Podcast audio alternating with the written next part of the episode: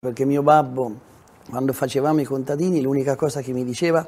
devi essere una persona per bene. Dico, babbo, ma mi dici sempre la stessa cosa. e poi da grande mi dice, adesso l'anno scorso una cosa abbastanza carina, però abbastanza forte sotto il profilo umano, sai che gennaio e febbraio mettono le classifiche di Forbes, tutte quelle cose lì, il mio babbo che abita davanti a casa mia,